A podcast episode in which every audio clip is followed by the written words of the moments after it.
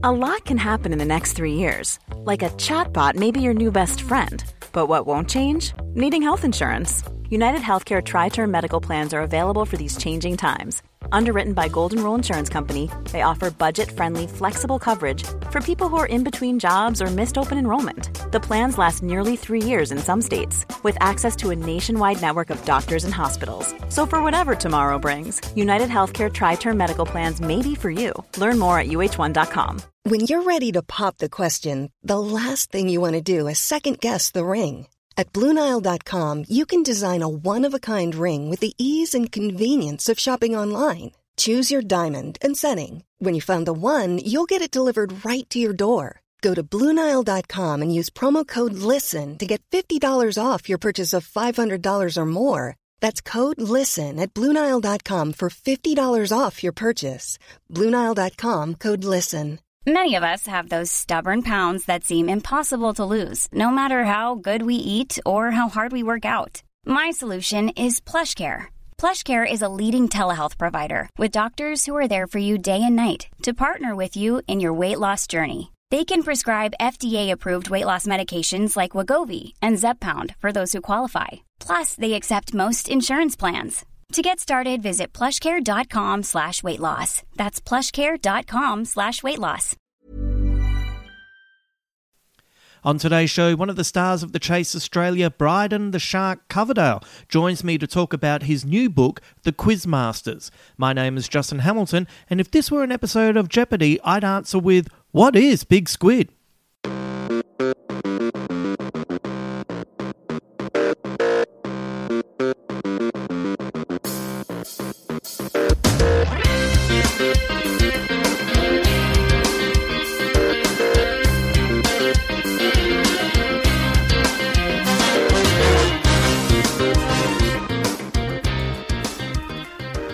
Thank you very much for tuning into today's episode. As you can hear from the previous episode, I am definitely on the upswing from this flu.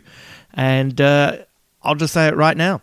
Thank goodness for vaccinations. I've been getting the flu vaccine for years now, and I reckon if I hadn't had it, damn, I would have been out of action for quite a while. So I am relieved that uh, it is in the rearview mirror. Well, almost in the rearview mirror. I still got a bit of a cough, but let's not complain about that. I feel much better. I have a lot more energy. I'm ready to take on the world, you know, before it gets dark anyway. Uh, also, a shout out to one of our long-time listeners to the podcast, Claire, who came to my gig in Hunters Hill on Friday night and hung around for a chat. Always lovely to see you, Claire. And uh, also, thank you for uh, a few of you who came along and didn't hang around. You know, it's all right to hang around, say hello, but you did send some nice messages, and uh, I know you were keen to uh, get on the road and uh, drive home. But uh, thank you for coming to the gig. It was a fun one, wasn't it? And uh, look, I can't really remember when the words goat fucker uh, ever got a bigger cheer. The people at the gig at Hunters Hill and anyone who saw me perform in Adelaide recently will know the joke that I am referencing. And, you know, maybe I'll do a, another gig soon and I'll throw that in there. And then you too can find out why I would be saying that on stage. There's a legit reason, it's a metaphor. So, anyway. Uh, thank you for the great emails as well for the latest Beautiful Tales for the Disenchanted episode Squeak. Uh, it also seems like some of you had missed the first one. So uh, I appreciate that you listened to this episode and then you went back and listened to our first one, which was King Hamster. And uh, it seems like uh, there's a lot of you really enjoying uh, having a, a story kind of break up what we do here if this is the first episode you've listened to, or maybe it's the first episode of the podcast you've listened to in a while, I know that we you know, people come in and out of uh, listening, or they might just miss an episode. Uh, you can find the Beautiful Tales episodes. They're from this season. Uh, if you just go to Acast, you know they have uh, different headlines. They have specific images, and if you're not quite sure what it is, the the, the idea behind Beautiful T- Tales is that it is a um, God, my Aussie accent really kicked in for a moment. Then uh, I nearly said beautiful tiles, beautiful tales. Uh, think of it as uh, my take on anthology storytelling uh, in the vein of, I guess, The Twilight Zone or Vertigo's The Wasteland comic series.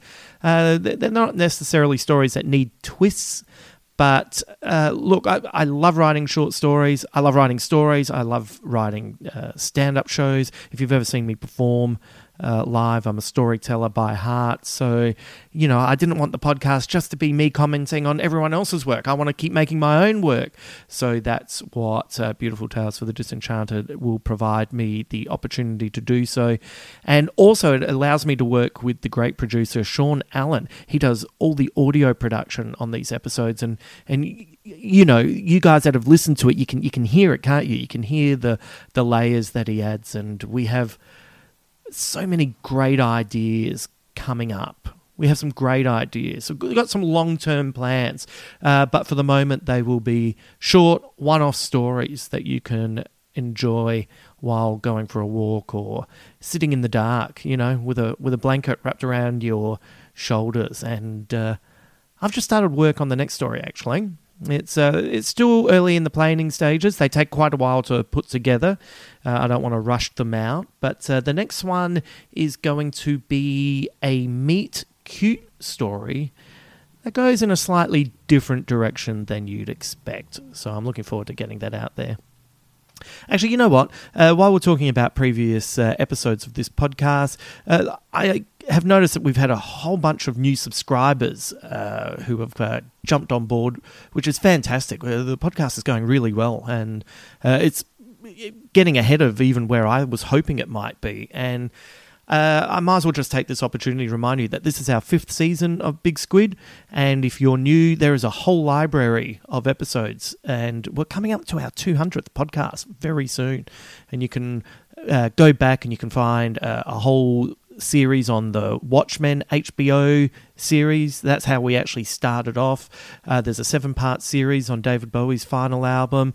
Uh, there's previous deep dive director series. We did Christopher Nolan movies. We did Sofia Coppola. We're up to David Lynch now.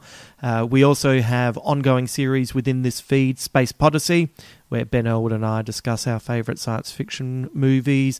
The there's the uh, centric Past the Amel, uh, where we look at all these great Aussie films uh, with my mate Garth Jones. And, uh, you know, there's also episodes with guests from all over the world, all over Australia. Uh, we've had New York Times best-selling author Chris Herring. We've had uh, the dudes from The Dollop, Dave Anthony and Gareth Reynolds. UK uh, author Ryan Hughes. Uh, that's let's not get away from the homegrown Australian talent. Uh, off the top of my head, Richard Fidler, author A.W. Hammond. We've had comedians Alex J, Adam Richard. Uh, who else? We've had the Total Reboot crew, uh, Alexi and Cam, Charlie Clausen, uh, Rachel Malanta, who uh, we used to check in with uh, in Canada. That reminds me, I have to check in with Rachel. She's now in Chicago and uh, doing some great work over there. So I want to uh, I have to get back in touch with her. Yes, yes, yes. I should have written all of this down. This is uh, what happens when I riff at the start of uh, a podcast too much you can tell that I'm feeling better. I've got a lot more energy and I'm uh, banging on a little bit more uh, like I usually do. But anyway, there's a whole catalog out there that you can tap into whenever you want. And this uh, podcast, Big Squid, is a place where we celebrate all manner of art and entertainment. Uh, from the mainstream to the obscure, from high art to low art. It's been a fun podcast to make, and I'm loving our growth as a product. And uh, also, uh, if you're new, the Big Squid audience is second to none. Super smart people who love what they love and they show a curiosity about something that maybe they haven't heard about before, but it's new and, and it's shiny. It's good to show curiosity. Too often people hear things and say, nah, don't know what that is, not into it. But not here. Here we talk about stuff that you may not have heard about before, but people talk about it with passion and we try to give jumping on points. So if you feel like that you want to give it a go, uh, you know, we'll, uh, we'll help you find your way into it. So, um, you know, if you're a regular uh, listener to the podcast, thank you for being a part of our great community. And if you're new, I hope you stick around and become a regular part of the gang. Uh, also, if you'd like to connect with the community and be able to discuss some of the stuff you hear us talking about, or even just stuff that you love, there's some options for you. You can either join our normal Facebook page, or better yet, actually go to the private Facebook page, answer the questions there. There's three questions. I just need you to answer them because uh, bots try to get in and they don't answer the questions. That's literally why I need you to answer the questions, so I know that you're an actual human person. So uh, you can come over to the private Facebook page. Great uh, group of people all discussing uh, art and entertainment. Uh, the only rules are uh, when you join up, you just have to be passionate about what you love. Don't shit on anything that someone else loves that you're not into. And there's nothing wrong with being critical, but just back it up with thought out reasons and be open to people who might disagree with you, uh, but will in turn treat you with respect. Uh, it's what we used to call in the old days spirited discussion. Hmm. Remember those good old days before the internet fucked everything up? Uh, also, if you'd like to have access to extra podcasts and scripts, etc., and also uh, find another place where you can discuss things, you can. Uh, oh, and you can also win competitions like the Win Shit Off My Desk competition that uh, Grant Long uh, recently won. Uh, you can head to patreon.com forward slash Justin Hamilton underscore Big Squid and find a tier that suits you. Everyone who signs up has an episode dedicated to them. And our Patreon shout out today goes to Claire Allender who has been with the podcast for a long time now. Hi, Claire. Thank you very much for your continued support, and I hope you enjoyed today's episode. It's uh, it's a really fun interview, and uh, yeah, yeah, it's really great. And you know what? I'm banging on. Let's get to the interview. For God's sakes, Hamo. Fucking people have shit to do. Didn't check in for me to. Anyway, I'm feeling better. This is what happens when I feel better. You're probably wishing that I was still feeling sick. I just got straight into it last week. Uh, right. So, for those of you who don't know, uh, I work behind the scenes on the number one entertainment show in Australia, The Chase. Take that, Tom Gleeson. I work very closely with all of the chasers, and today we have the author of The Quizmasters Inside the World of Trivia, Obsession, and Million Dollar Prizes. This is equal parts a fun memoir, and it also doubles down as a how to guide to win all the money. That's right, all of it. Let's bring in the author who is known affectionately on the chase as the Shark, Brydon Coverdale. There's a, an interesting point, I think, when uh, you are well into your career, as you are with yours now, where you can kind of look back and you can see something from your youth that uh, you didn't realize it at the time, but it kind of tells you where you're going to eventually go. For me, it was in grade two, had to do a play had to burst in with a gun, and while I was waiting to go in, I realized that the latch was loose, and if I snapped my hand, the gun would point down. And so when I came in, I snapped it and pretended to shoot myself in the foot, and I got a big laugh, and I thought, that's tasty. I like that. I might. Uh, hold on to that feeling for a while. And was was there ever a point that you can remember when you look back where you just answered something or you were just across something that everyone else wasn't, and it started to give you the fire of uh, this career that you've chosen? Uh, look, I was always really keen to like you know have one over on my older brothers and sisters at like board games and stuff. But there was a, a, a school trivia night when I was in year seven. Um, and you know, we the year sevens just formed this table against all of the you know older parents and everything, and there, there was some who am I's where you you know put your hand up and you won a prize, and so I already by that stage, I just had this mind for dates and things. And so I think all they had to say was something like, you know, born in Balmain in 1937. And, you know, there was maybe some reference to being some sort of athlete. And I said, oh, that's Dawn Fraser.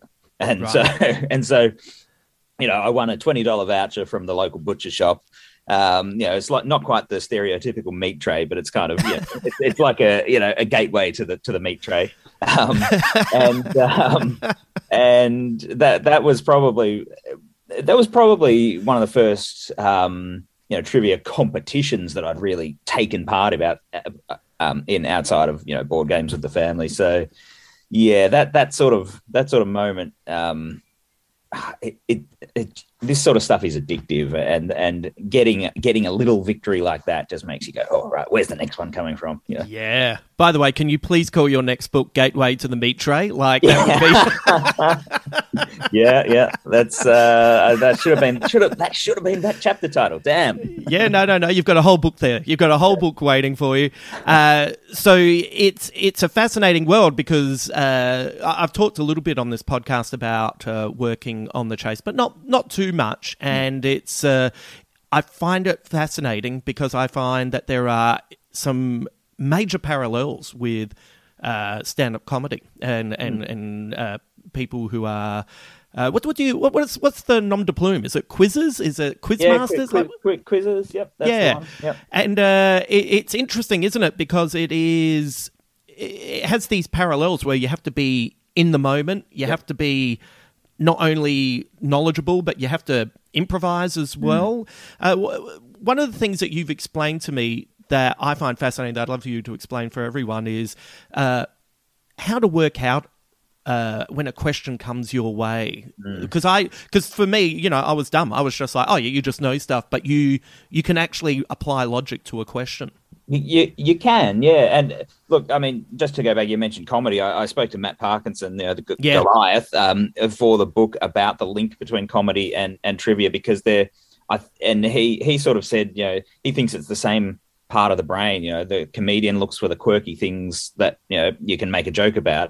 And the quizzer looks for the quirky things that are just interesting facts, and it's very much the same thing. And he he um, ha- had a moment where he was on It's Academic when he was a teenager when um, one of his teammates uh, gave an incorrect answer that he knew. And he said his eyebrows just shot up so far that, like, when everyone watched it back, they thought that it was hilarious. And that was the moment that he realized that, you know, comedy and this sort of serious quizzing could actually go really well together. So, Right. yeah, I, I just wanted to mention that when, when you've been talking about comedy. But um, yeah, as far as like working out an answer, it, it can be hard when it's um, you know like a final chase sort of situation where things are coming at you really quickly because you don't necessarily have a lot of time to work it out. But in a multiple choice scenario, yeah, that's that's half half the job really. The, the amount of questions that come up that when they come up, I immediately go, "Oh, I'm not sure about this." But you can work out. You can go, "Well, it's definitely not, um, you know, C because that's just a ridiculous answer." Yeah. So already you're down to a 50-50 and it's it's just about kind of weighing up the, the probabilities. But um, I also because I've done so much trivia, I've I've written pub trivia and written a lot of questions myself. I sort of get into the mind of the question writer a bit as well, and I think why why have they found this interesting enough to make a question out of it? And sometimes that leads you to the answer because Right. because that'll tell you that uh, it's it's it's only an interesting question if B is the answer. You know, so there, there are little ways that you can you can try to sort of just you know get that little bit of an advantage. Yeah, yeah. It's yeah, uh, by the way, the way you're explaining it is just very casual, but I've seen you do it within like seconds as well, Yeah. which is it's it's really thrilling, you know, because I get to sit backstage and watch it all unfold. And when I, especially when I know you're, you're taking your time, that, that's the most exciting moment where I can see you just take a beat. You you know you've only got a certain amount of time to get so many questions right, and then I can almost it's it's imperceptible to anyone else, but because I hmm. know you now, I'm like, he's working this out, and then boom, yes, great, That's that's right. And sometimes when I watch it back, I think to myself, "Oh, gee, I took a real a lot of time to to work that one out." But then I'll watch it back and I'll go, "Oh, actually, that was only a split second. That Right. happened. That happened in my brain so Right. fast, and yet I thought I was wasting time thinking thinking Yeah. through the answer." But Yeah. um, like in the final chase, especially if I am trying to go quickly, like half the time it's just word association. You know, like like Larry will you know, name a um, you know a country and you know a, a famous actor from that country or something, and you just all of a sudden you go, all right, well, who's the most famous one? Bang, you know, it's just it's just Yeah. kind of you're not necessarily answering the question, you're just going quickly, quickly. What's Yeah. the, what's the most li- likely answer? Quickly, you know. Um, yeah, And- and it's it in- pays off. And it's like uh, it's like uh, uh, athletes who you know when they play sport, they often talk about how in the in the moment of a game, everything slows down and they can kind of see all these options. But when you're watching it, they're moving at quite a few speeds, and it's it's not dissimilar, isn't it? Uh, you- You're Yeah. you're thinking, "Geez, I think I just wasted four seconds." And it Exactly. was like half a second, you know, and, and that Um, makes the difference. That's right, and and and Matt uh, Parkinson, he's he's compared it to what you know what they call the the flow state, you know, which is where it, it's to do, you know, people have it in sport or in you know entertainment, whatever, where things are just just flowing and you just you just got this amazing rhythm. And um, there are times in in quizzing and the chase where that happens as well where you're just on a roll and it's almost like you can't do anything wrong. And that's that's the ideal mental state to be to be in Yeah. for the show the the state that you don't want to be in is where you're starting to second guess yourself a little bit and you you sort of start to say an answer and then you go oh, hang on uh, uh," and you might get a couple wrong and it just can really throw throw throw off that um that rhythm Yeah, yeah. I've you know we've made so many episodes of the chase together now because it's a machine. Like you know, uh, I've I've told people that you know we've made like 170 episodes together, and you know I'm telling Will Anderson that, and he's like,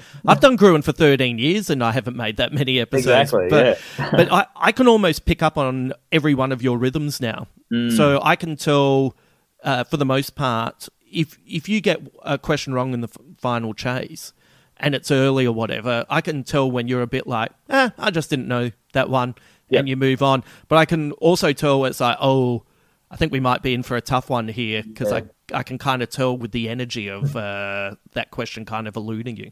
Yeah, that's right, and and you can probably also tell because I'm sort of slam my fist and kind of try not to swear at myself. But it might be that it's you know because it's a question that I know I know the answer to, and I just Yeah. for some reason it's just not coming to me, or I have second guessed myself and I thought of the right answer and I've gone away from it.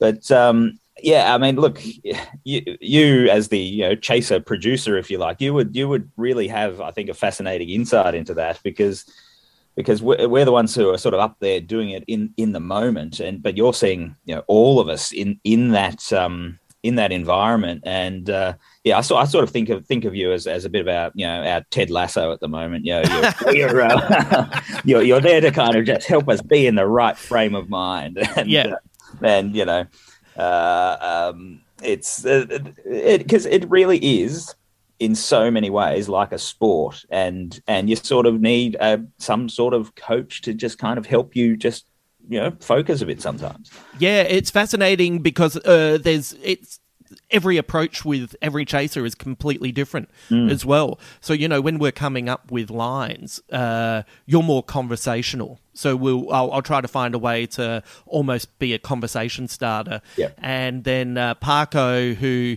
has that stand-up comedy background, he's about a joke. He just kind of wants it to be a uh, a muscular joke. Yep. And then you've got Issa, the super nerd, and you give him four options, and he's like, "Oh, I like all of them." Yeah that's right. that's right so it, it, it, it's it, it's I, what I enjoy is uh, I get a run of uh, episodes with you, and I get into a rhythm with Mm. you, and then and then I get a new chaser, and then it's like, all right, now we've got to change up and Yeah. move things around a little bit, and Yeah. Uh, th- that's great. You know, uh, getting back to when you were younger, so. Uh, you love sport, and you uh, started off as a journalist uh, covering cricket. That's right. yeah that was Yeah. uh that wasn't my first journalism job my first journalism job was uh as an agricultural reporter with um, Stock and Land newspaper, where where Yep. I had I I had the job title beef and cattle editor, um, so that was uh, that was an, a, a good introduction to journalism. And when I say editor, um, what that meant was that I edited the entire section. There, there was no one working under me. I was just Right. I was I was the one person.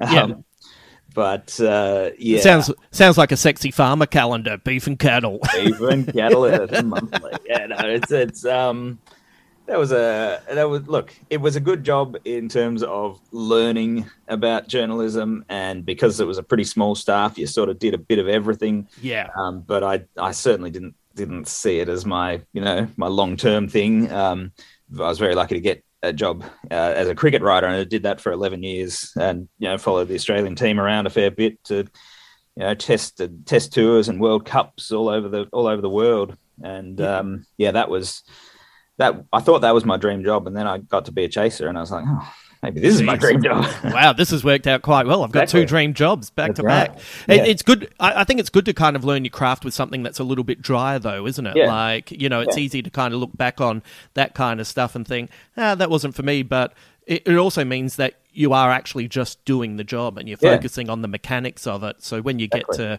what you love, you can kind of ease into it and enjoy it a little bit more, right? Well, that's right, and I found that I was uh, I was so far out of my depth in terms of the things that I was having to cover, like you know, the, the the farmers or you know stock and stock agents would like just say say words as if I knew what these words meant, and I was just standing there going, uh huh, uh huh. Hold up the tape recorder and record it, and then go back to the office and try to work out what the hell they were talking about. Yeah, right.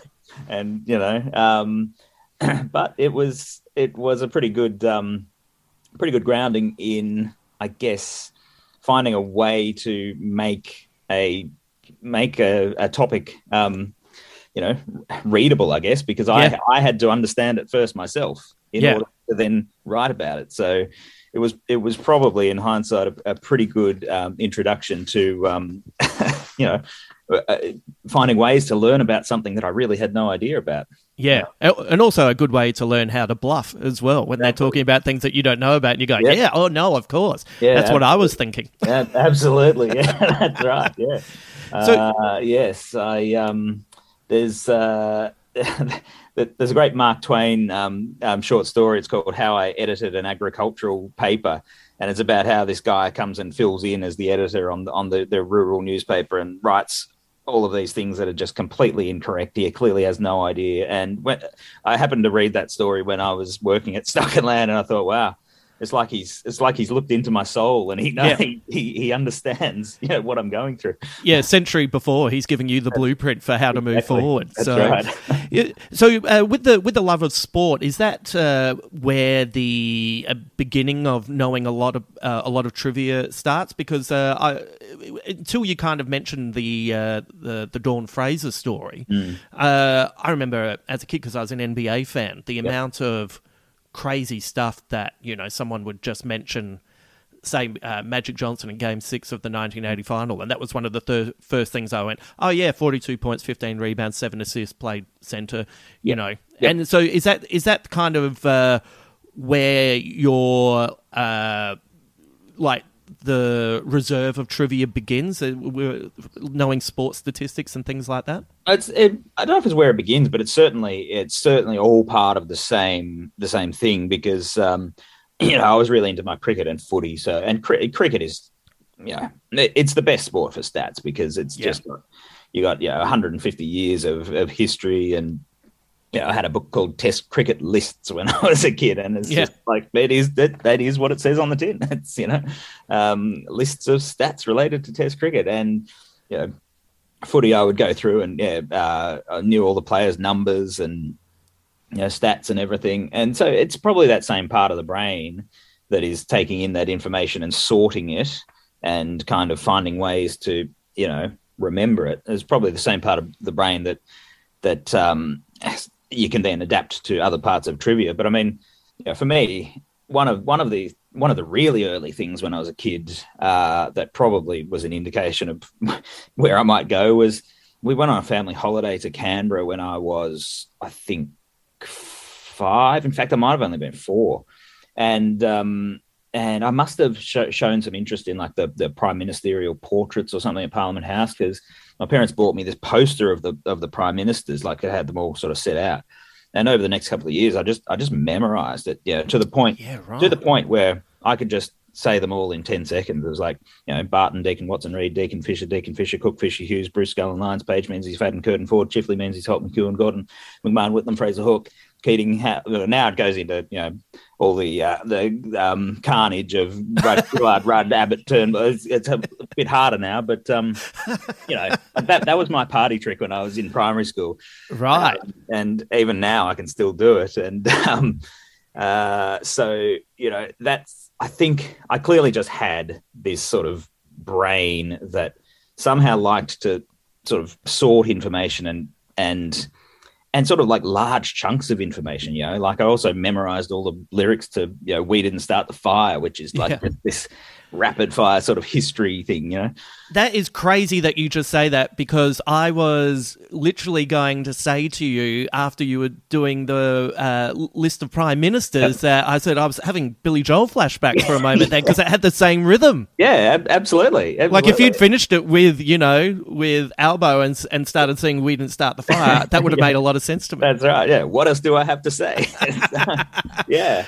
Oh, look, it's um, uh, yeah. I don't know why my brain works that way, and I mean, just you know, thinking of the comedy link again. I I, I heard um, Sammy J interviewed one time where he was saying he, he that's his party trick as well is reciting all the prime ministers really quickly. It's just Right. this weird, weird little um, you know, thing that uh, uh, yeah, for whatever reason that just became uh, almost like you know a, another another sort of entry path into me going oh i just want to learn lists of information and all this sort of Yeah. stuff and and then as time went on it just became apparent that you know there were ways to win money and prizes from using Right. this talent um Right. I got obsessed with Sale of the Century and, and that sort of thing, and it's all just spiraled out of control from there. Yeah, well, so so just before you uh, try your hand at TV, are you entering uh, competitions, or are you just kind of doing things casually and and sort of looking around and going, I seem to be doing really well here. Is it time to take it to the next level? How how does it? I uh, what's the step?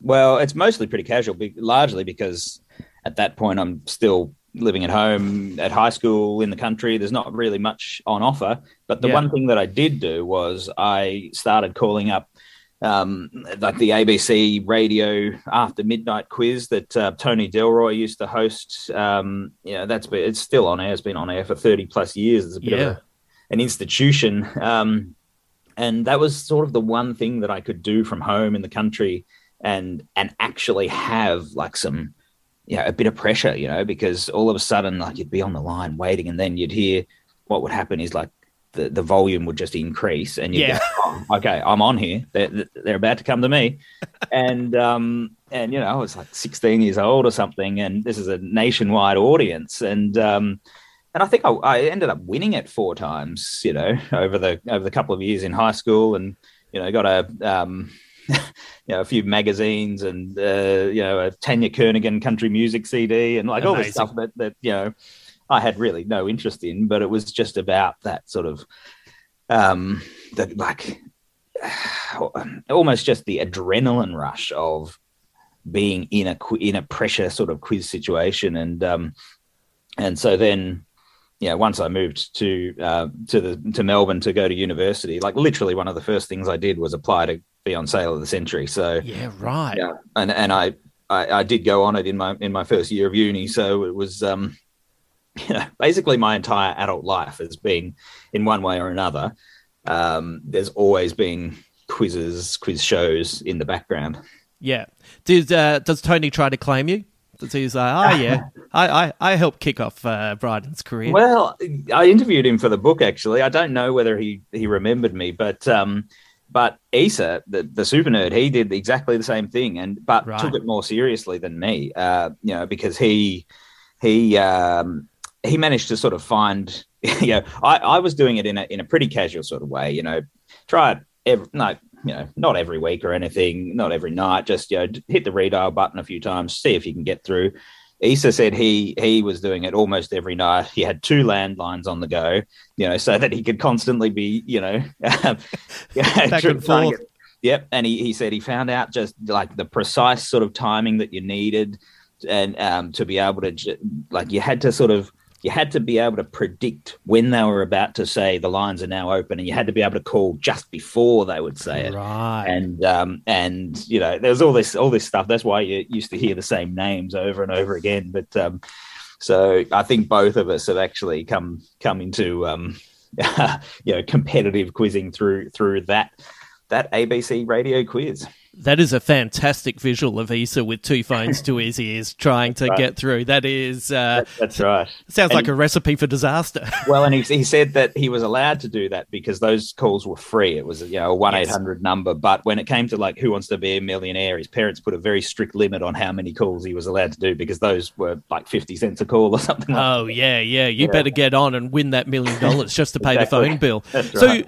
So when you get on uh, Sale of the Century, uh, who, which host did you have? Was that This Glenn was Ridge? The, this was the Glenn Ridge era, and it was the very tail end of it. Though it was sort of Right. a year later. Yeah. Right. And what was the uh, first experience of being on TV like? Did you were you excited? Was it a bit overwhelming? How'd you Um, go? I was look, I was really excited by it, and I've always considered myself quite an introvert, but it was fascinating how being in that sort of environment in a studio uh, with questions coming at you, it just felt natural. You know, it felt like something that I really just wanted to do more of and more of and more of, and um, you know, there's always there's there's always a lot of a lot of nerves and but but what helped was you know they used they used to film five episodes a day. Um, Oh, really? Yeah, it'd be the whole Monday to Fridays worth of shows that they would film in one day because they're only half hour shows. You know, hours, Oh, yeah. ours is an hour, so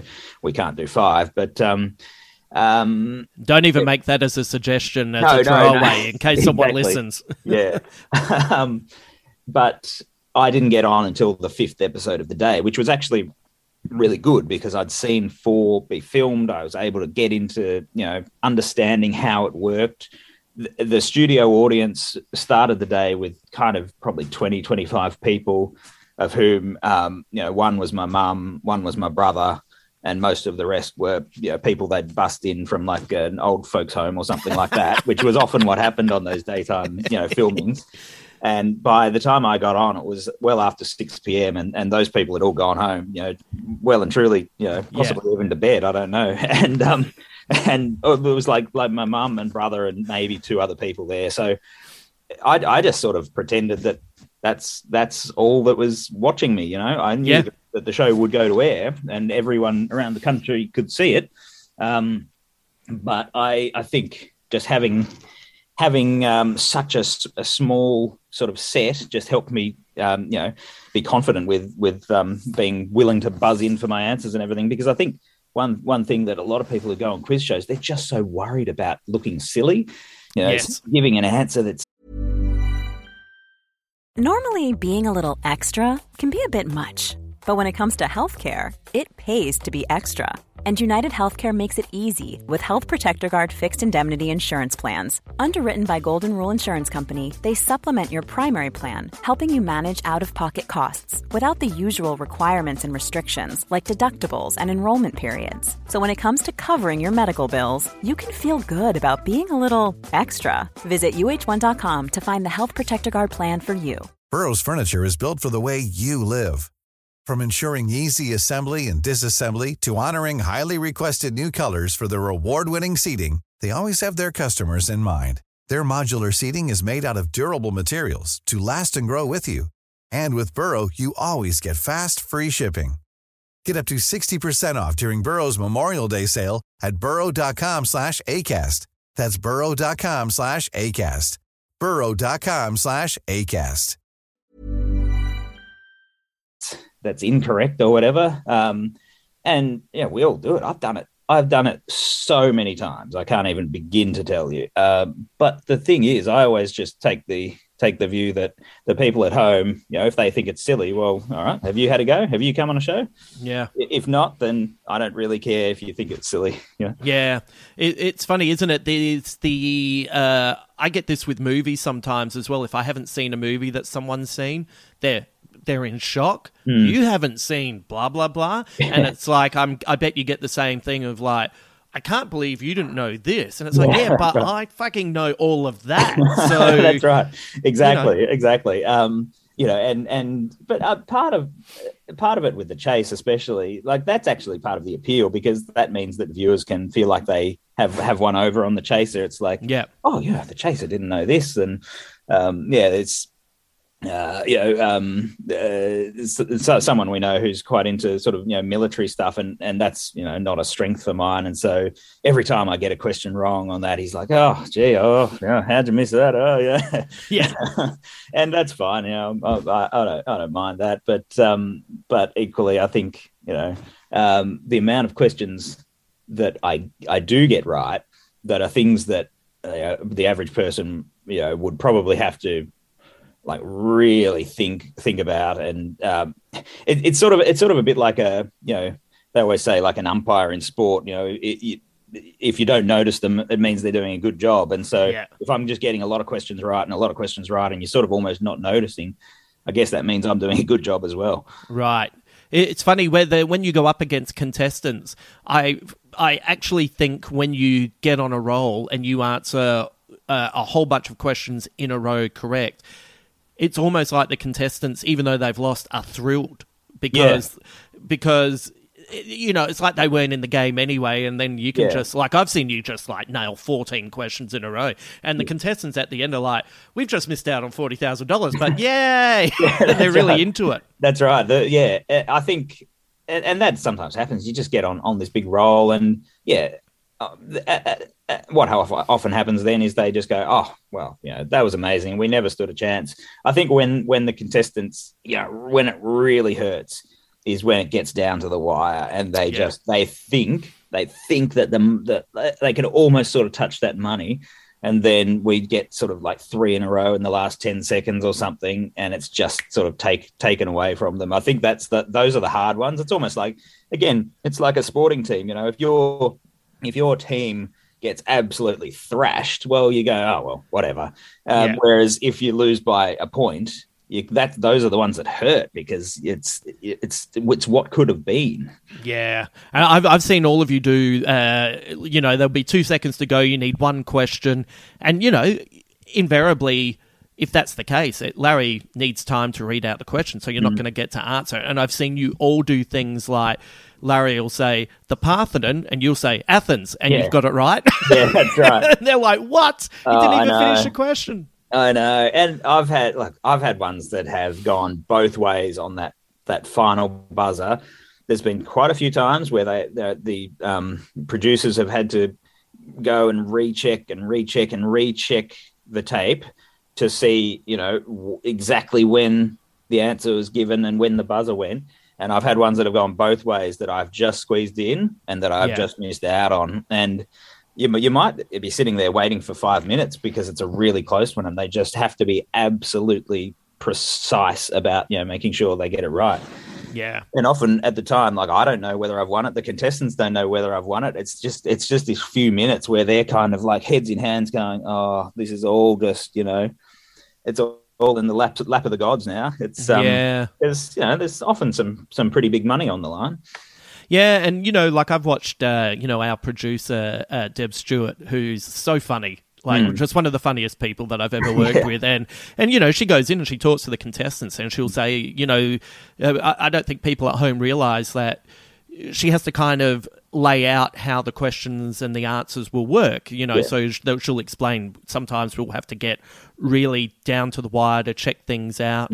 Uh, you know, if the answer is you know, if the answer is uh, Shane Warne, you can't say Shane Warnes. You know, you Yes, can't. right. you- like we That's know right. you know, but you have to Yeah.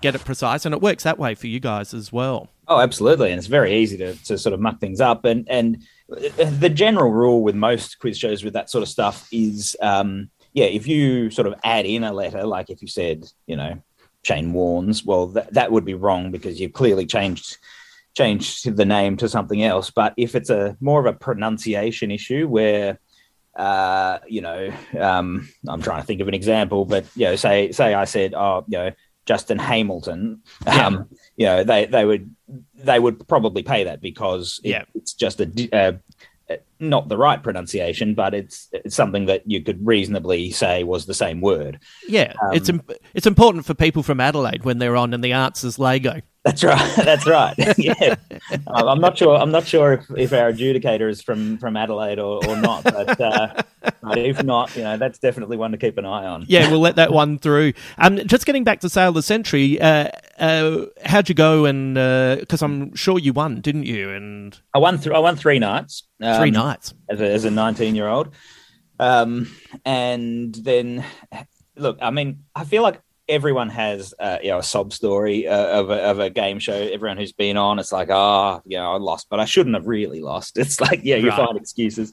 Um, but what happened with me was it was in this era where they were trying to boost sales ratings and they called it sale of the new century and sort of added a few they, they added a few tweaks and yes. and one of the tweaks was they eliminated the lowest scorer after round two and round three so that um, you know, there was only two people in the in the final mi- minute, and uh, I was I'm pretty sure I was in in front, or at least you know pretty close to being in front. And there was this one other guy, sort of quite a fair way behind. He hadn't he, like he'd answered a couple right, a couple wrong all night. He was he was pretty much back at the starting point, and um, yeah, I was in front, and I chose to play the cash card, which you know you spent fifteen dollars for the chance to win five thousand dollars. So yep. I, I I took that gamble and that dropped me below another like the other contestant that, um, who was coming second. And then this guy who was coming third all of a sudden just got a run of questions right. And then it, it, came down to the the final who am i? And glenn said you know i was born in born in 1890 um, uh, something to do with the you know the french communist party. And i was starting to think oh, this this might be Ho Chi Minh. I just I feel like I just need to hear Vietnam to be sure. And um, sure enough, in the meantime, John, this other guy, has buzzed in and said Ho Chi Minh, and I was just sitting there going, ah, shit, why didn't I buzz in? I, I yeah. thought it was. And then I was like, all right, it's okay. There's seven faces left on the on the Fame Game board. If he picks the twenty five dollars, I'm gone. But anything else, it's okay. So he picks Suzie Wilks from Changing Rooms. Suzie Wilks's head just spins around, and I hear this, do, do, do, do, it's $25. And I just, oh my God, I could not believe that it, that my dreams had just come crushing down thanks to, you know, John, the retired, you know, cop from, uh, from Langwarrin, Suzie Wilks and Ho Chi Minh. It was just like this, you know, this trio of people who had just, you know, crushed all of my hopes. I love actually, that you remember that so well too. Oh, I love it. Oh, absolutely, I do. It was, yeah. you know, I literally had nightmares about it. It was, um, and the thing is, you know, John, you know, he he he knew he wasn't going to win the game because he was fairly slow on the buzzer. Um, yeah, and he would have actually preferred a prize, you know, he because the Fame Game board had prizes, you know, right. He, he would have preferred something that he could take home because he went on to to not win win the game anyway, and so he was really sort of apologetic and felt bad about it. But it was just it was just this crushing sort of moment because I was virtually halfway towards you know this two hundred and fifty thousand dollar jackpot, which you know at at the age of nineteen, I was like, oh, I'm going to win this. This is amazing. Yeah, and it was a pretty hard lesson in uh, not counting your chickens. yeah, far out. So do you see Suzie Wilks now and get a little twitch? well, yeah, I, I, I'm, I'm sort of glad that she's not, you know, that that sort of big on TV anymore because I yeah. would I would get a twitch anymore yeah. every time I saw her now. That's so funny. But so Ho, you know, I tell you what, Ho Chi Minh, and every time I hear that name, that yeah. hurts. Yeah, yeah, that's Mm. Yeah, you know what? We we all have those kinds of stories from early on where, you know, something just sticks in the back of the head and will will never leave. It's just exactly. attached from there. Exactly. So so where did you go from Sale of the Century? Did you do uh, like did. you did Who Wants to Be a Millionaire? Yeah. So next after Sale of the Century was the weakest link. Oh yes. And yeah, I did Millionaire. I did uh, Wheel of Fortune, Catchphrase, a show called Pass the Buck, which was only on for less than six months. Right. Um, but that was actually one where I won a car. I did really well on that. Um, wow and yeah, the weakest link was was sort of my second one, and I, I, I did quite well. I got to the final head to head round, but then got got beaten by the guy who went on to win the champions tournament. So you know, again, it's a oh you know oh well, I, I, I should really have won, but you know, it's but, one of those stories. Yeah. um, uh, and uh, yeah, the um, pass the buck was was the one where I sort of I, I really started to actually you know have some good success. It was a was a funny sort of show. Like I, I, I don't think anyone remembers Pass the Buck. Um, although I thought that, and then I interviewed Mark Humphries for for the book because um, you know having been the Pointless host, yeah. And uh, he was talking about shows he used to watch when he was young, and he said, "Oh, you know, I used to watch Burgo's Catchphrase and Pass the Buck," and I was like, "Pass the Buck? What?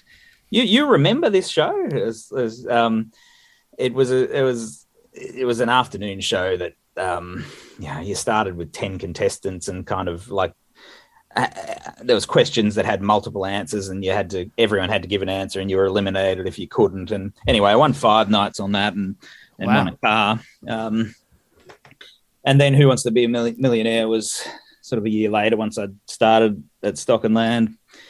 Um, and i won 32000 on that. Yeah right. Um, with the help of my my brother-in-law as my phone a friend. And right. And after that, it was basically a very dead sort of decade after that because I'd sort of done all the all the shows by then. And yeah. Um, and I think what happened then was sort of reality TV came along, and quiz and game shows were kind of not. There just weren't as many of them coming along. Um, and uh, yeah, it was only once Million Dollar Minute started that I that I sort of got back into it, and, and that was that was a big big win for me. So yeah, did a lot in my early, early, sort of late teenage years and early twenties, and uh, then then a big decade off, really. Yeah, it's uh, it's, it's almost like the natural. You started off yeah. with your career, then you went away, and then you've come back That's fully right. in your full Robert Redford guys. This is so. Yeah. So, uh, before I get on to uh, getting into the chase, what was your favourite one that you appeared on? Which was the one that you felt was uh, the most fun?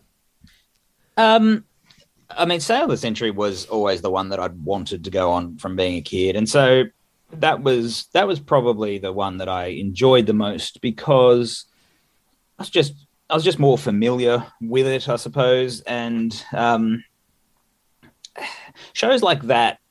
There's there's sort of less pressure in some ways because you can you can afford to get a couple of questions wrong here or there. You just lose five dollars and you can bounce back. Whereas things like who Wants to Be a Millionaire, you get one question wrong, you're gone. You know, yeah. so actually, it was the same with Pass the Buck. You know, so shows like shows like those, um, it's really quite high pressure. You just can't. There's very little leeway for error.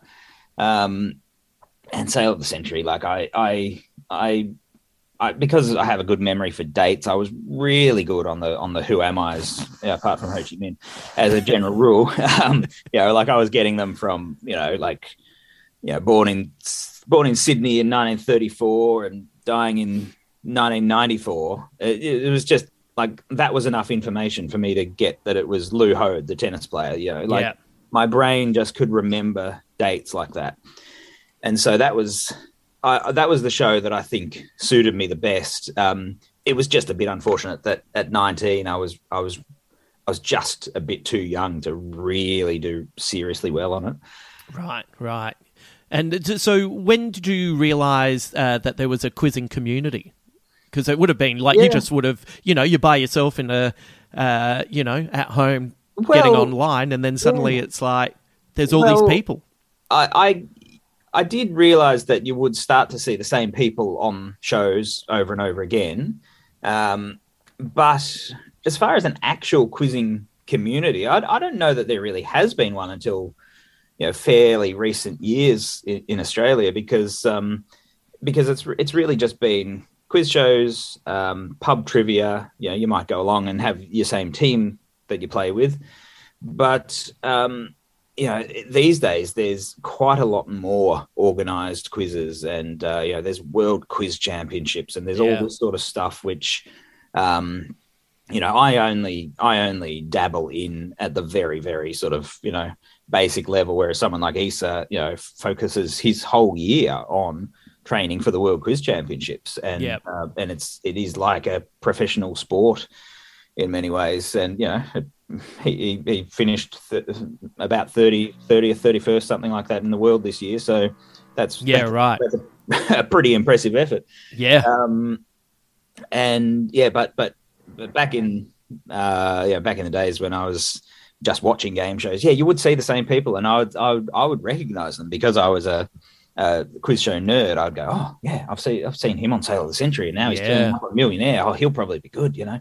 and um, and part of that is because you know you think about how how many people actually audition for quiz shows there's really not that many and then Right. you've also got to pass the audition you've also got to then sort of prove that you're you know uh, going to be interesting enough to to you know be on TV and you end up with a pretty small pool of contestants actually Yeah, yeah. It's funny, you know, when uh, Larry's interviewing people, and it, it's one of my favourite things with you is when he, uh, you know, now and again you'll find out that a contestant's been on a lot of shows, Hmm. and uh, Larry's always desperate for them to tell him that uh, this is his favourite.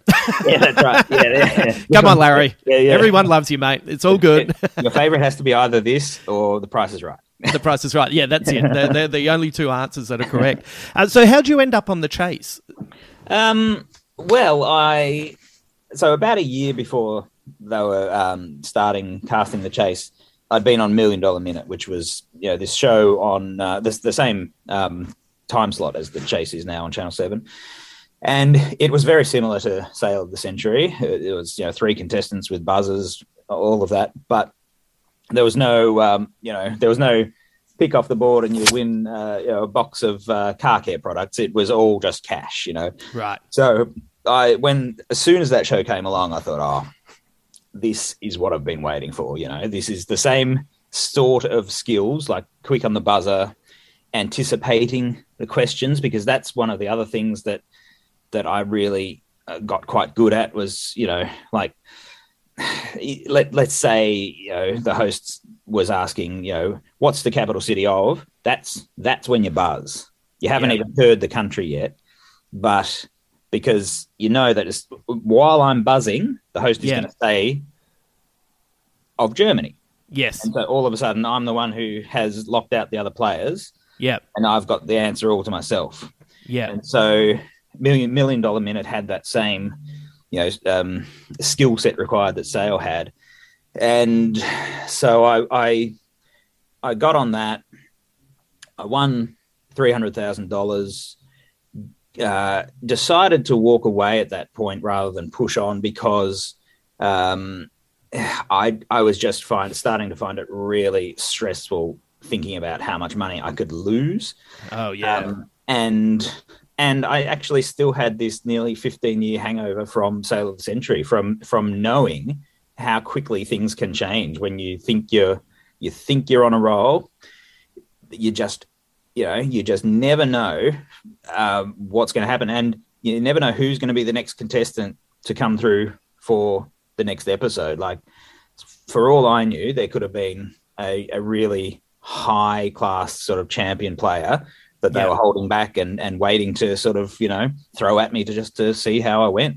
yeah. And I wasn't prepared to sort of tempt fate like that, you know. So so I um so yeah, that's that's essentially uh, the show that I think put me probably in the in the the mind um, for the chase when they were producing it, um, and I, I did I knew that they were um, starting to think about the chase. I'd watched the UK show a lot, and I I applied to be a contestant, but I put a little note on the application and said, you know, you might want to also you know think about me as a chaser as well.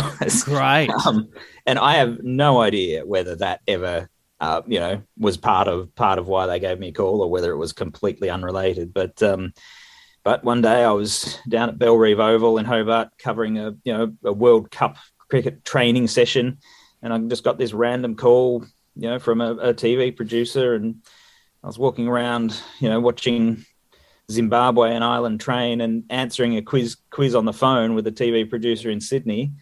Um, and from there, it was all just you know. Then there was a series of auditions, and um, yeah, here I am seven years later, and we're still doing the chase. Yeah, that's great. Did you get to pick the shark, or were you given options, or how did you come up with the persona? I did. I didn't get to uh, choose the name at, at all, really. But um, I think so. Basically, what happened was the chasers in the UK sort of all have their nicknames and their kind of persona. You know, like the governess is, you know, scary and um, you know intimidating, and um, yeah, the Sinnerman is more the kind of comedian, you know, that sort of thing. So everyone had their little personalities, and I think the idea was that the Australian ones, you know, they wanted to sort of find, um, you know, ca- characters in inverted commas. Um, and so the super nerd was born, and Goliath, Yeah. and, and mine was mine was the shark. The idea being it was a bit of a card shark kind of thing, you know, like Yeah. uh, sharply dressed, and you know, sort of treat it almost a bit like a sport, where you know you might sort of you know, um, just be a bit intimidating for the contestants, and so that's where the name came from. But it, it sort of be, soon became apparent as you know we started filming that really, you know, what worked best was just being slightly exaggerated versions of ourselves, you know, Yeah. rather than trying to sort of fit yourself into some sort of character. Um, so, so essentially, uh, you know, I, I just became someone who, you know, would, you know, take the piss a bit and, you know, um, be a bit of a smartass at times and, you know, um, tell a few bad dad jokes and things. And, um, uh, but, but with that sort of sporting competitiveness, that, because that was a, a key part of it. Like I've always viewed it, um, I don't think quizzing is a sport, but it's very similar to a sport in that mindset. And so that's sort of, I guess, where the shark um, came from. Um, and uh, yeah, seven years later, I sort of look back and, and think, oh, what, uh, um, uh, I watched I watched one of my first episodes again recently, and I was just struck by how seriously I was taking it. You know, I was I didn't look like I was I had any sort of you know sense of humor or anything. I was really, and I think it was just because I was a focusing on you know the mechanics of it, but also b kind of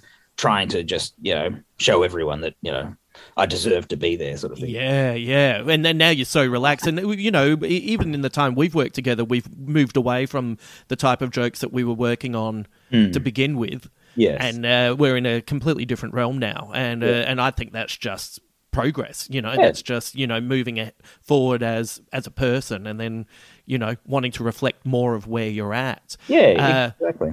and and people don't realize that you know nobody like uh, I'm I'm surprised that people who are fans of the show are really surprised when they talk to me that they oh they the contestants don't know who's coming out Yeah. and you know there's so much subterfuge behind the scenes with us Yeah. running backwards and forwards and hiding and then Yep. uh, the amount of times that when you guys come out you get a round of applause because everyone's Yeah. like oh this is exciting this is Oh, that's great. right. Yeah, no, they they have no idea, and there's you know we've we've got to be really careful to you know make sure that we're not coming in the same time as as the Yeah. contestants. It's um uh and yeah it's they they honestly have have no idea who's coming at, at any given time but um i think some people also ha- are under the misapprehension that the, the contestants get to choose which chaser they play against oh yeah yeah um, whereas in reality, it's all you know. There's all, already a, a fixed schedule of who's going to be on, on each episode. It's um, there's, there's certainly no. Um, oh, I want the shark, so here's the shark. Yeah, yeah, yeah. They have no idea. Yeah. Um, I should uh, let you go, but I have uh, two quick questions for you. Uh, um, maybe let, let's ask about the book now. How did the book come around, and uh, was this was this something that you went to publishers with, or was this uh, an approach that came to you?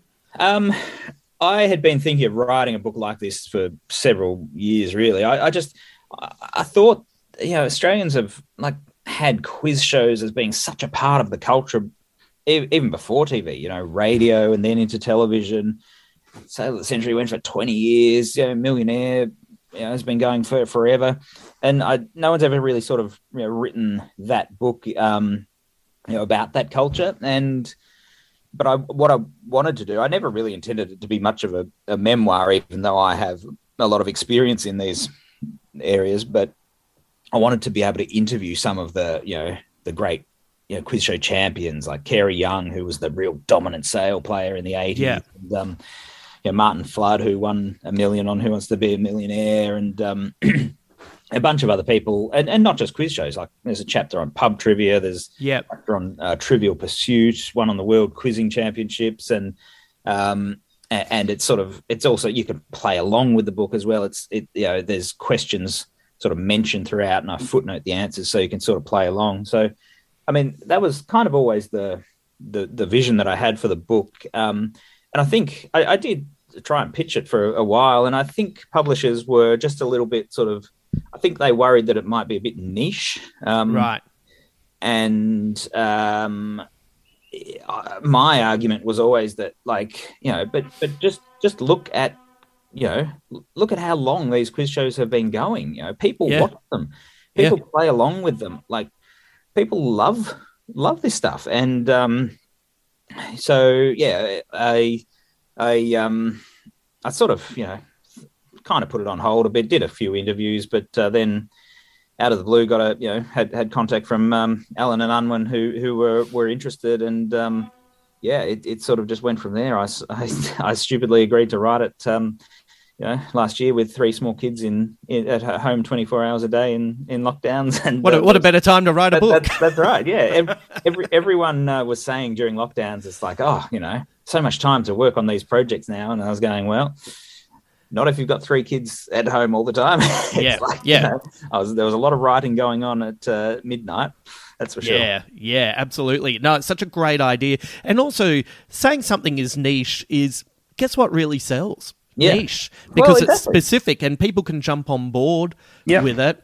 Uh, I guess, uh, I think people fear that stuff too much. Like they Yeah. fear, because because they don't get it, Yeah. They think, oh well, the broader public won't get it. But if you if you actually pay attention to it, as you said, quizzes have been in everyone's lives for such Well, a long time, that's right. casual and on TV and radio, etc. Yeah. And and my uh, look, I never wanted to be written for a niche audience either. I was, you know, like one of my writing idols is Bill Bryson because he can take any subject and just make it broadly interesting and Yeah. funny and you know you just want to read about this this topic that you thought you previously had no interest in. Um and so that's that's sort of the approach that I wanted to take was it be something that you know you didn't have to be a quiz nerd to pick up and sort of enjoy because it's it's just sort of it's storytelling essentially. And Yeah, and that's kind of what you know um you know good good journalism is is is sort of taking a subject um that you know might have interest for some people might not have interest for other people and telling it in such a way that you know, everyone can get something out of it yeah, yeah. That's right. It's it's giving people a jumping on point to enjoy Yeah. a passion, and That's you right. know, Yeah. uh, what a what a great idea. What a great success. The last thing I want to leave uh, leave you with question wise is. What's the one topic that you need to study on that you quite clearly, in all honesty, do not give a shit about? Yeah. Um, oh, look. One. Uh, look. that. if I was really being honest, there are several. Um, Yeah. I have one in my head, so that's why I want to see what you answer. Okay. Well, look. Cl- classical music is one of the ones that I've always had trouble with. I was never that interested in it. When the chase started, I was like, oh, I'm going to have to really try and work out who these composers are and what they did. Um, and fortunately, we don't get asked as many show uh, questions on the Australian show as on you know some of the British quiz shows. It doesn't come up as much Yeah, um, you know, but also I would also say because I I grew up, you know, as an AFL fan, um, you know, Aussie rules football, um, some of the other, you know, codes like you know rugby union, rugby league. I'm like, oh, I just I do not watch this sport at all, and yet, yeah, Yeah. I'm really gonna, I'm really going to have to try to to sort of, you know. Show an interest in in learning about who all the key names are and, and the good teams, you know. Yeah. It's fun when we're doing the the warm ups. You know, when we're hanging out before the show starts, and uh, a lot of the Parko's a little bit the same as well. And it's like you ask a rugby question: Is it the Rabbitohs? No. Is it uh, this? Yeah, no. that's right. That's right. so I was. I was going to say an answer to that question was Marvel movies, Uh, superhero well, movies. Yes, yeah, no, that's a, that's a good point. Look, I, I would potentially be interested in, in watching them, but it's one of those uh, it's one of those topics where there are now so many of them that it's a bit Yes. daunting to start. You know, like Yeah, I did watch you know the Iron Man films back right in the early days, but um, yeah, I I think there's so, there are just so many characters and Yeah. you know alter egos, and it's just a bit a bit overwhelming. Um, yeah. so I'm sure one day I'll get around to watching them. However, I don't know whether I'll be able to keep up with, with Oh, the, the amount that are released. like even with Disney Plus now, it's like you're focusing on the movies, and suddenly you know an obscure character like Moon Knight is turning up, or Ms. Marvel yeah.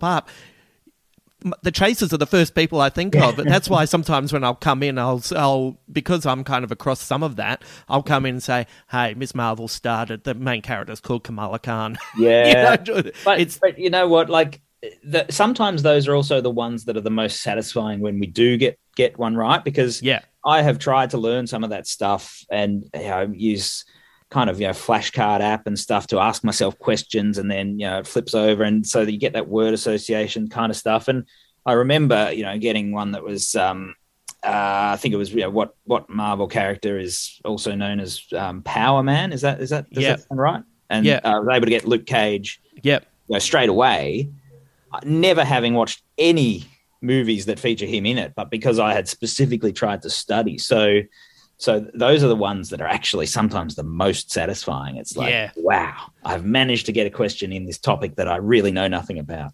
yeah, and that's pretty obscure as well. Like it's, it's it's just a little bit tastier, isn't it? Yeah, So- that's right. That's right.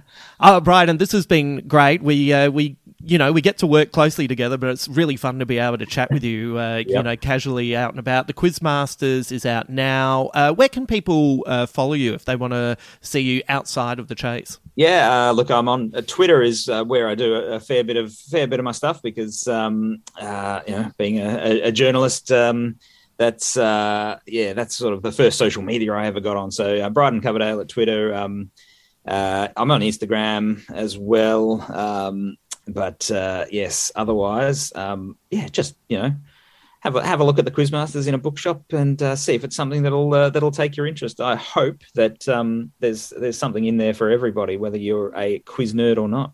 Yeah, no, I think so. It looks great, uh, and uh, uh, I reckon it'll be a really good present as well. Yep. You know, we've got Father's Day uh, not too far away and stuff Yep. like that. So That's right. uh, Fa- Father's Day coming up, so hopefully, uh, hopefully that'll um, shift a few units. yeah, keep that in mind. Uh, Brian, great to see you, and uh, I look forward to sitting alongside you and watching Larry desperately convinced that contestants love him more than they love Tom Gleeson. Thanks, Justin.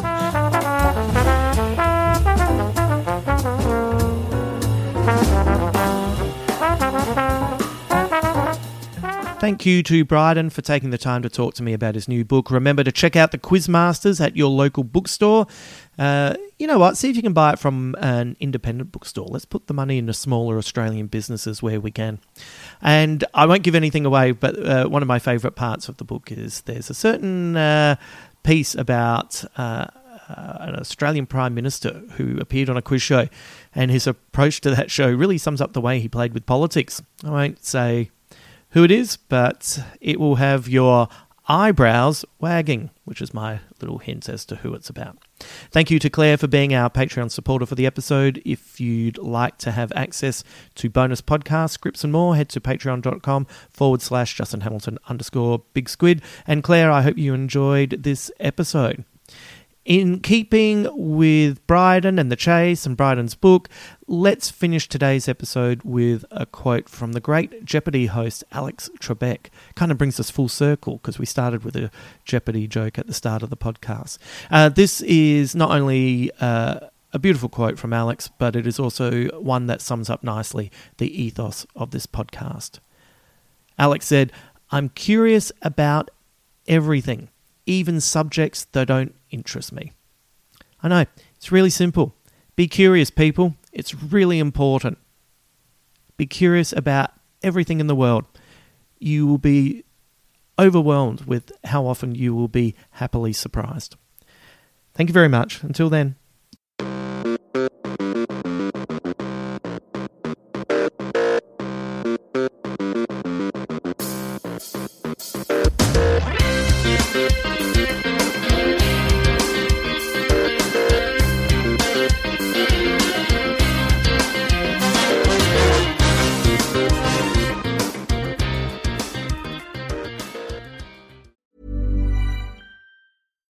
Flexibility is great. That's why there's yoga. Flexibility for your insurance coverage is great too. That's why there's United Healthcare Insurance Plans. Underwritten by Golden Rule Insurance Company, United Healthcare Insurance Plans offer flexible, budget friendly coverage for medical, vision, dental, and more. One of these plans may be right for you if you're, say, between jobs, coming off your parents' plan, turning a side hustle into a full hustle, or even missed open enrollment. Want more flexibility? Find out more about United Healthcare Insurance Plans at uh1.com. Hi, I'm Daniel, founder of Pretty Litter. Cats and cat owners deserve better than any old fashioned litter. That's why I teamed up with scientists and veterinarians to create Pretty Litter. Its innovative crystal formula has superior odor control and weighs up to 80% less than clay litter. Pretty Litter even monitors health by changing colors to help detect early signs of potential illness. It's the world's smartest kitty litter. Go to prettylitter.com and use code ACAST for 20% off your first order and a free cat toy. Terms and conditions apply. See site for details. Even when we're on a budget, we still deserve nice things. Quince is a place to scoop up stunning high end goods for 50 to 80% less than similar brands. They have buttery soft cashmere sweaters starting at $50, luxurious Italian leather bags, and so much more. Plus, Quince only works with factories that use safe, ethical, and responsible manufacturing. Get the high-end goods you'll love without the high price tag with Quince. Go to quince.com/style for free shipping and 365-day returns.